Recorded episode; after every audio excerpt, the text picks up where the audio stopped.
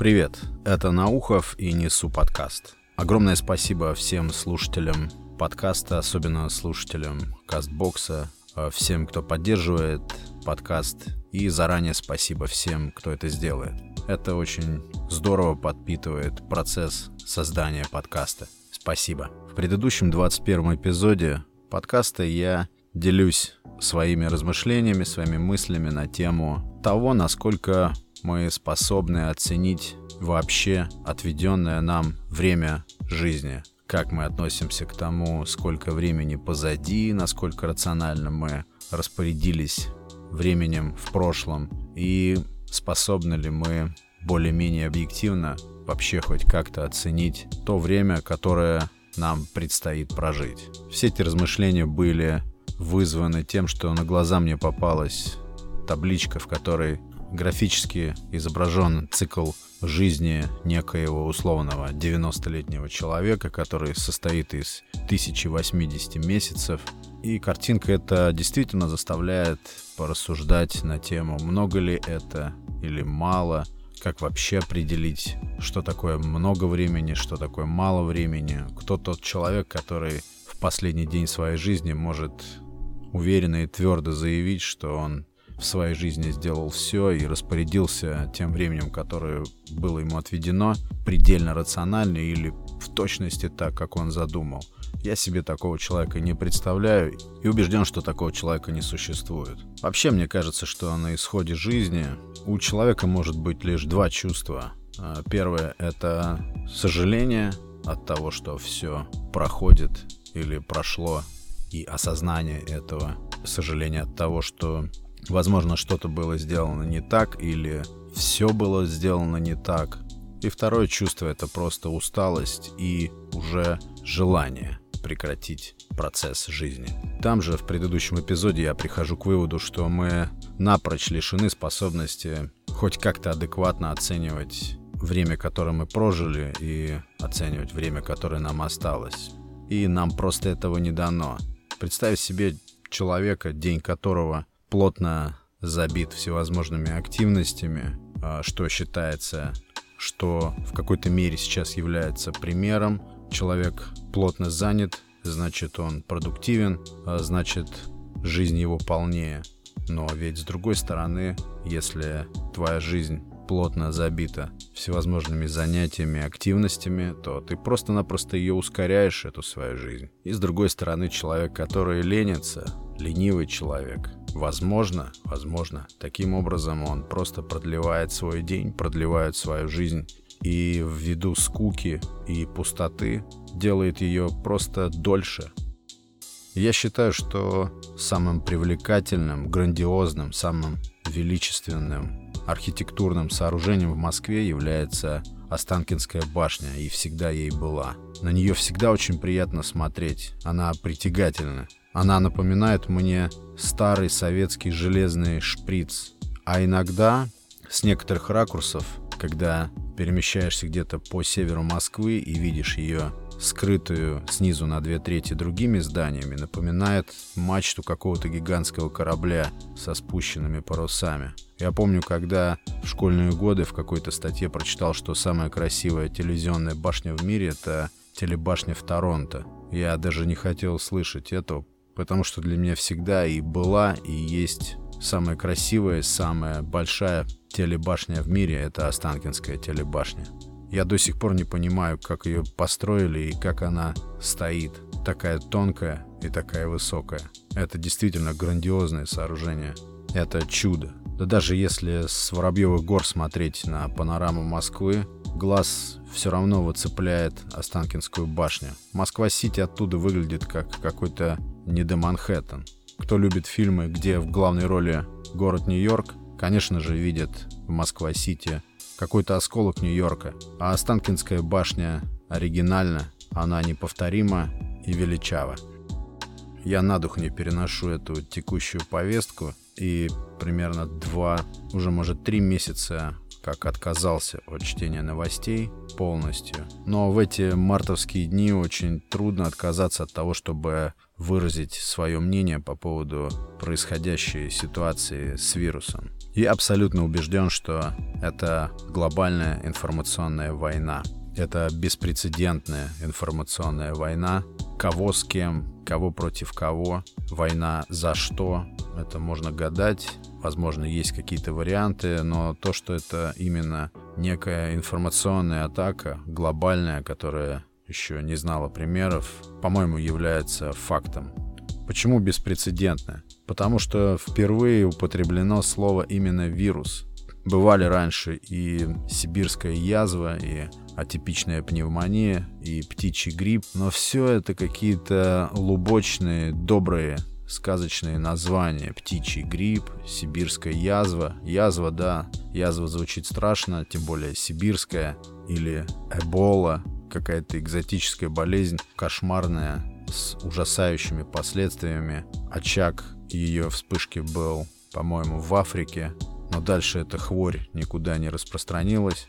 А сейчас в названии этой атаки присутствует слово «вирус». Всем известно, как работает вирус, и что самое главное свойство вируса — это распространяться, распространяться быстро, и самое неприятное — то, что распространяться незаметно. Я считаю, что в названии многое заключено. Почему я убежден, что это атака на уровне информации? Ну, первое, это потому что я лично не видел ни одного инфицированного этим вирусом. Я не знаю ни одного человека, который напрямую знал бы того, кто инфицирован. Хитрость этой атаки заключается в том, что вирус замаскирован под нашу обычную бытовую простуду. То есть симптомы самые обыкновенные.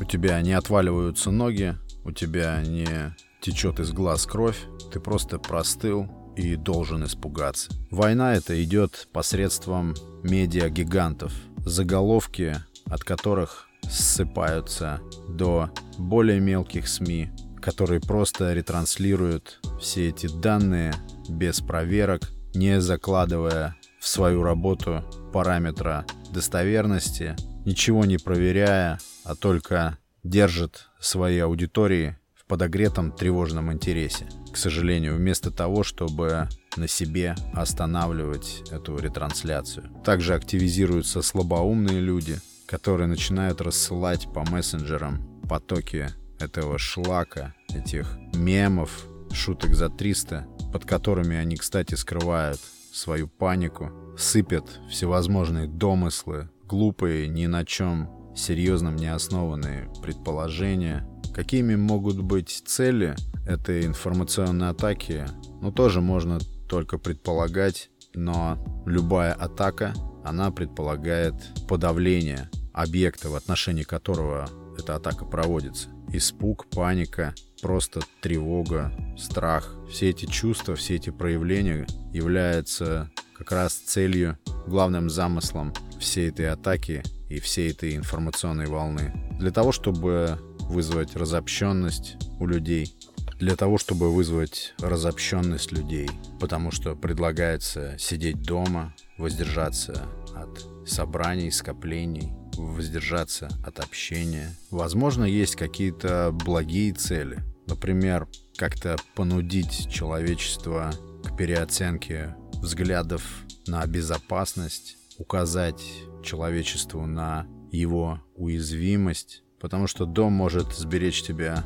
от непогоды, дом может сберечь тебя от преступника, но дом может быть бессилен при вирусе. Возможно, одной из благих целей является перезагрузить политику, перезагрузить экономику, пересмотреть подходы, изменить парадигму мышления, парадигму массового мышления. Может быть, целью является смена глобальных правил, но последствия уже ужасающие. Это паралич многих сфер деятельности людей. Я слушаю один западный подкаст, от которого я теперь отказался, потому что ведущий этого подкаста, который обычно мотивирует, который поддерживает людей, просто в момент потока всех этих печальных новостей решил нажиться на людях, решил погреться по-мародерски. Сначала он стал нагнетать негатив по поводу того, что грядет глобальная безработица,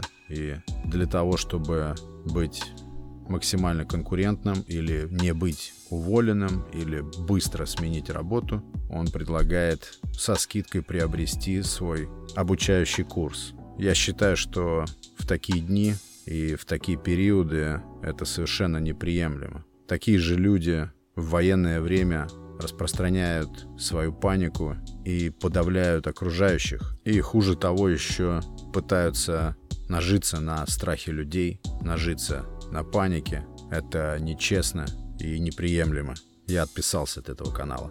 Также порадовало, что согласно опросам каким-то там авторитетным, около 60% людей в нашей стране видят во всем этом фейк и продолжают заниматься теми делами, какими занимались, продолжают жить в том же ритме, в каком и жили. Я уверен, что помимо обычной нашей гигиены, такой как мытье рук и просто чистота тела, нам необходимо также обратить внимание на цифровую гигиену, потому что мы живем в эпоху, когда мы чрезмерно информированы. Люди цепляются за эти заголовки, возникает острастка, и они готовы орать направо и налево о том, как все плохо, о том, как все катится в пропасть. И им это нравится, они этим подпитываются, и вся эта бесконечная новостная лента вызывает у них ощущение того, что они контролируют эти события. Вовлеченность в этот